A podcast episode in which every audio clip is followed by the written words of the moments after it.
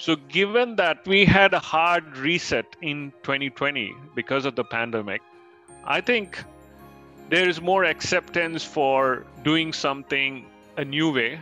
You need to constantly keep recalibrating, reinventing yourself, and making sure that your success is not a guarantee of how things will be in the future.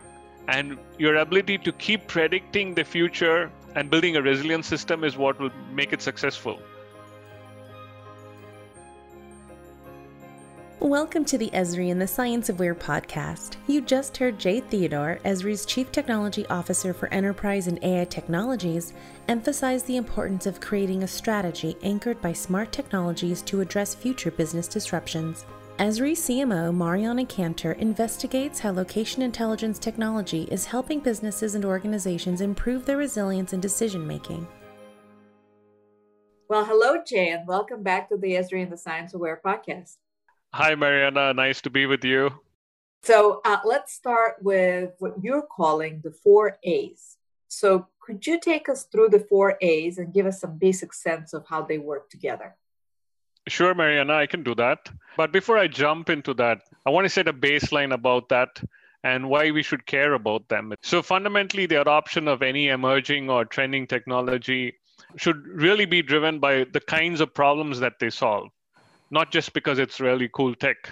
Very successful organizations uh, often embrace continuously uh, these kinds of innovations, incorporating trends, patterns in a very meaningful way.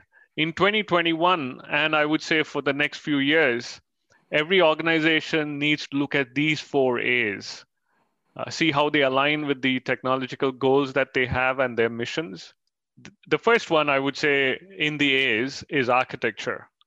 Any organization needs to consider what their fundamental architecture is. But that what I mean is your system architecture that comprises of both the compute and the data. Data is precious. What you do with it and the outcomes from that is even more important. So architecture is your first A. It's very foundational. Automation is the second A, which is doing everything at massive scale being able to do it 24 7 365 uh, not requiring human intervention unless necessary. The third one is analysis which is what do you do with all the data that you have? The fact that you have iot implemented at massive scale the fact that you have real time data historical data all that matters only if you know what to do with it. Find the answers that you're looking for predict the outcomes that you're expecting and so on and the fourth one is AI, artificial intelligence. There's so much of human intelligence that we have, but we can't scale. Machines are really good at looking at massive volumes of data and knowing what's important and what's not, and getting to the answers and learning from those things, much like humans. So that said, you know, you can think of it like four pillars, or you can tier them on top of each other if I am a chief data officer, chief analytics officer, or CIO or CTO, how do I parse this for a approach? What I often see is there is a larger vision and a goal from, let's say, the CEO's office that is being accomplished by the CTO or the CIO's office. CIOs can be, you know, uh, more of innovation officers now, and similarly, the drive behind how things are implemented by the CTO's office, but there's also the data analyst's office or the data scientist's office and being able to recognize those key roles. Now, each of them have different needs and they all have to work together well. In the case of 4As, the reason why I think we need to look at them individually is because they're all interrelated, but each of these folks might come from a different angle of attack or of requirements. So I think any organization needs to bring all of these things into consideration and look at it holistically, I would say. Do you have some examples of organizations who have done that and have seen some positive impact?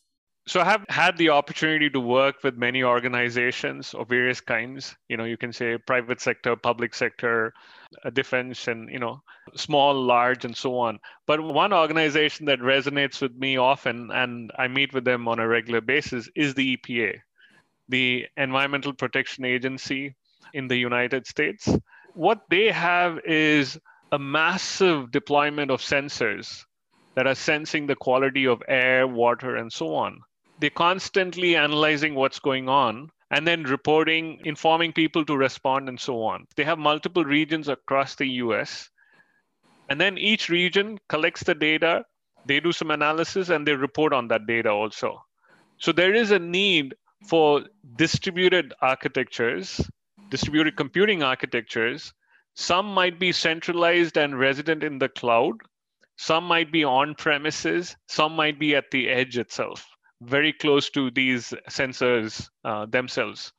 So, from an architecture point of view, you can say that the CTO's office is looking for a distributed system that's modernized, that's got infinite capability to run analysis in the cloud, but at the same time, it gives the power and the autonomy to regional and local environments to run systems to make things work at all times.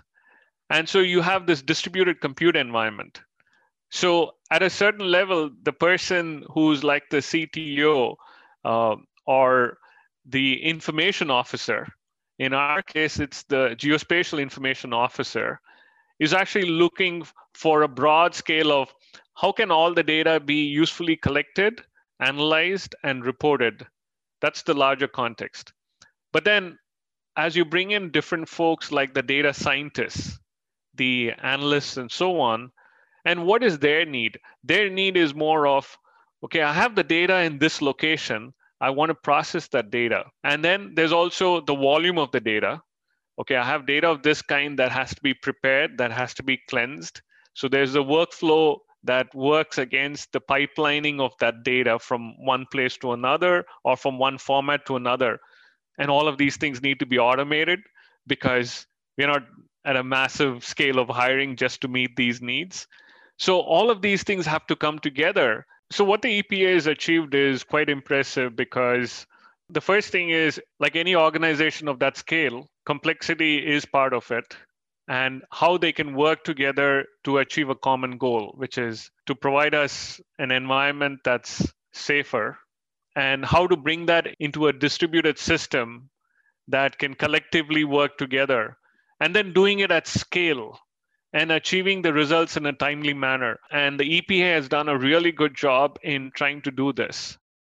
As economies are working to recover from the effects of the pandemic, what is the role of AI and analytics in that recovery, Jay? We're seeing some specific usages. I'll uh, maybe share a few examples of uh, geospatial AI, uh, which is basically AI where geospatial aspects are implemented in the AI algorithms. Uh, the first one would be vaccine rollouts, how to anticipate demand by forecasting uh, based on historical trends, uh, being able to manage and monitor the implementation itself, where it's successful, where it's challenging, and scaling the success factors and trimming down the uh, challenges and being able to make, make them more effective. And then, of course, helping determine when to impose and lift lockdowns itself. Okay, at what scales, uh, using what criteria, and what works and what doesn't in one place is different from another place. So AI is able to elicit those and find the right answers for you. Similarly, being able to track uh, both pharmaceutical and non-pharmaceutical interventions uh, you know, trying to tackle this pandemic worldwide. What is the economic risk evaluation itself in the context of this? Being able to forecast uh, capacity trends uh, for ICU beds, for ventilators, for vaccines, and so on. So, all of these are areas that we have organizations applying Geo AI in and trying to find the right answers quickly and being able to react to that many uh, professionals out there and business leaders and organizational leaders say that COVID has accelerated digital transformation. I wanted to ask your perspective on this and how, if you see actual acceleration in the kinds of technologies you're covering. Absolutely. I mean, the first thing I would say is that we are learning to live with uncertainties. Even as we make critical decisions, we need to take that into account. You know, there was a time when we would say that I've got all the information that I need to make the decision, only then will I make the decision. That's no more the case. I think we need to live with uncertainties. We need to experiment. We need to speculate the future. And we need to deal with extreme anomalies. So, given that we had a hard reset in 2020 because of the pandemic, I think there is more acceptance for doing something a new way as opposed to if it's not broken, don't fix it. I think that kind of approach doesn't work anymore. You need to constantly keep recalibrating, reinventing yourself, and making sure that your success is not a guarantee of how things will be in the future. It is just stating what the present is. And your ability to keep predicting the future in spite of all of this and recognizing that uh, there's going to be uncertainties, there's going to be extremities that happen, and building a resilient system is what will become make it successful. So as we do that, I think organizations that have been doing the same things the same way and successfully for decades are now faced with this at this time of crisis. What is the next thing that they need to do? Not just to recover from the crisis, but also to set themselves on pace for what they should be doing. So I think this is the right time, and we are seeing some foundational changes in many areas. One of the areas that you focus on is very intriguing to me, and I want to discuss this a little bit further. It's the concept of decisions at the edge. What is it, and what are the implications for organizations around that?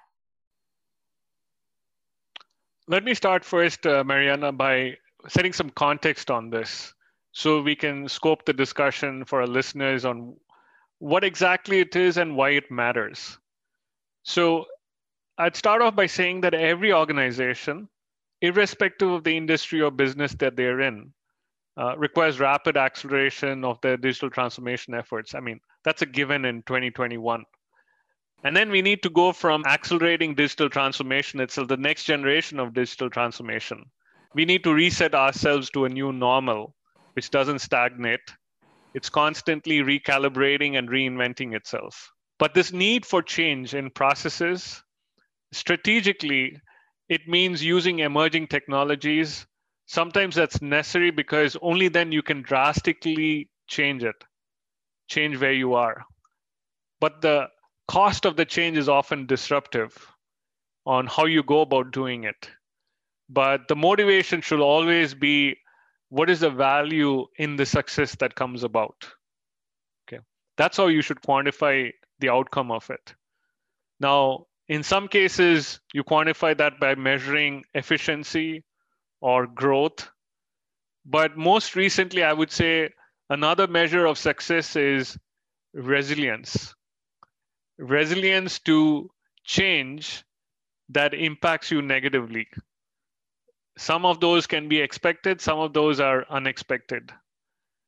So digital transformation is unfortunately not just about the digital or the technology aspects. It's guided by a broader business strategy. It impacts and intersects people, technology, and the business itself. So, in order to be successful, you have to use the data that you created flowing through this technology that we talked about and then you apply it to change your business effectively okay and as you do that comparing and contrasting against the baseline that you established. And then as you do analysis you find insights you make the decisions. So most businesses their presence is at the edge. That edge is where data is being collected decisions are being made and so on. The profits are coming from the edge you can say in other words or the outcomes are being achieved at the edge. So think about it as the place where the business comes in contact with the client. You can refer to it as the face of the business or the touch points, the sensory inputs and outputs of the business. Whether we call them frontline workers or decision makers at the edge, they are better suited to make many, many critical decisions. And then there's also the quick loop back. You know, you improve and adjust where necessary you have to have intelligence um, to make the right decisions. And I would say that it's not a prerogative of just senior or centralized decision makers. The decision maker at the edge is a necessity and it's an empowerment of the entire organization to make intelligent decisions in a timely manner. Does the 4A framework that we covered earlier enable somehow this ability to, power decisions at the edge? Yes, absolutely. Um, so if you take computing, there's the cloud computing, which is centralized way of doing everything at a massively scalable way. And then there's edge computing, which is basically taking all the benefits and moving it to the edge so it's closer to the decision maker at the edge. Your data is closer. You can run your AI models closer. And that is powerful because the time to respond to make the right decision is greatly reduced. Okay. And it is tuned and precise for the edge. So as we move these models to the edge, we are able to see that you can run the analysis quicker. You can also train the models to adapt to newer data sets quicker. In other words, they're getting smarter for the edge decision and not for a centralized decision, which is diluting the value and the preciseness of the model itself. So there is great empowerment that happens there. And there's also uh, a lot of models that work well at the edge because that's the kind of data that they've been trained with. And so it's suitable for these purposes. And of course, when you go into the world of automation, there are smaller, tighter workflows that you automate than the larger thing. So getting to automate something is way quicker. Building autonomous systems, way easier. It's one thing to build an autonomous system at a global scale as opposed to a local scale, right? So all of these things are quicker and easier to achieve in a more sustainable manner at the edge than not. As always, a very thoughtful and inspiring conversation. Thank you, Jay. Thank you, Mariana. It was great having this conversation with you. Thank you for listening to the Esri and the Science of Where podcast, and thanks to Jay Theodore for explaining how location technology is foundational to realizing digital transformation and resiliency. If you liked this episode, please take a moment to rate Esri and the Science of Where podcast on iTunes or wherever you listen to podcasts. To learn more about how location intelligence enables digital transformation and drives success, visit esri.com forward slash DX.